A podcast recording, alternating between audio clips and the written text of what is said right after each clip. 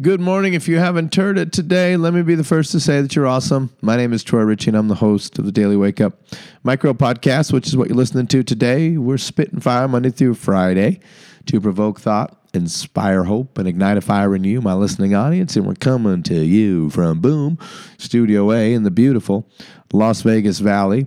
This is episode 999 of the final season. The final season. Yeah, my voice is still a little uh, sickly. Um, and we're going to talk about the most common career mistakes. Uh, yesterday, we talked about the benefits of fear from the book No Fear, No Excuses by Larry Smith. And today, I would like to share more from this book. It will be the last book referenced in the Daily Wake Up Micro podcast. In the way that Larry Smith wrote it was in the form of questions, and I'd like to share them with you now.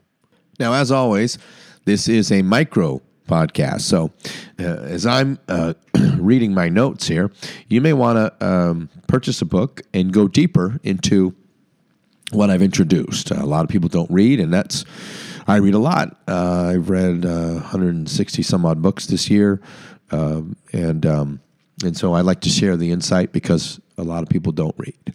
So the most common career mistakes in the form of questions, and I want you to think about these questions as I read them. Has your passion crossed over to a dangerous obsession?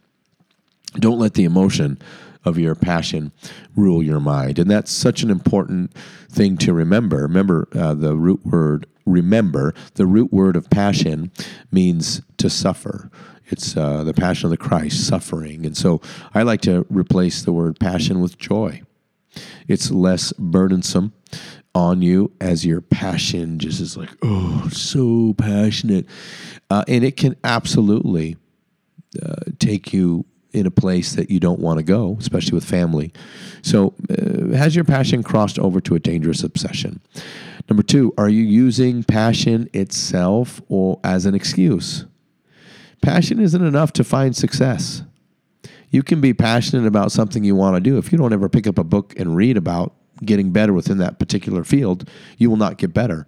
So don't use passion as a standalone and think you're going to find success. Number three, are you neglecting your homework? Just because you are passionate doesn't mean it will, quote unquote, work out on its own. Very similar to number two. Number four, do you struggle to communicate your passion? How you communicate your passion is essential, right? Something that is so important to you has to be communicated from the perspective of your audience. Number five, are you simply running with the herd. Think of ways you can stand out and distinguish yourself from others in the field. We talked about this the other day with the group I was um, uh, training, in that one way to stand out is to use humor. Another way to stand out is to um, ask really good questions. And the final one is the um, to uh, to compliment others. If you use humor, ask great questions, and compliment others, oh gracious me, you are going to be noticed and you will stand out. Number six, are you allergic to a plan? A plan tells you in advance what you will do in various situations. Don't be allergic to a plan. And finally, are you losing sight of your plan? Develop the discipline to stick with your plan. And that comes with reading and so forth. And if you don't know what to read, start with my book. It's called You Got It. Now go get it. I expect it. In fact, that's my tagline. You got it. Now go get it. And then my third book, which will be released next year, is called I Expect It. You see how that all plays out together? All right, I'm going to let y'all go now. You got it. Now go get it. I expect it. Have a great weekend, everyone. And next Monday is the final episode. The final episode. Bye bye.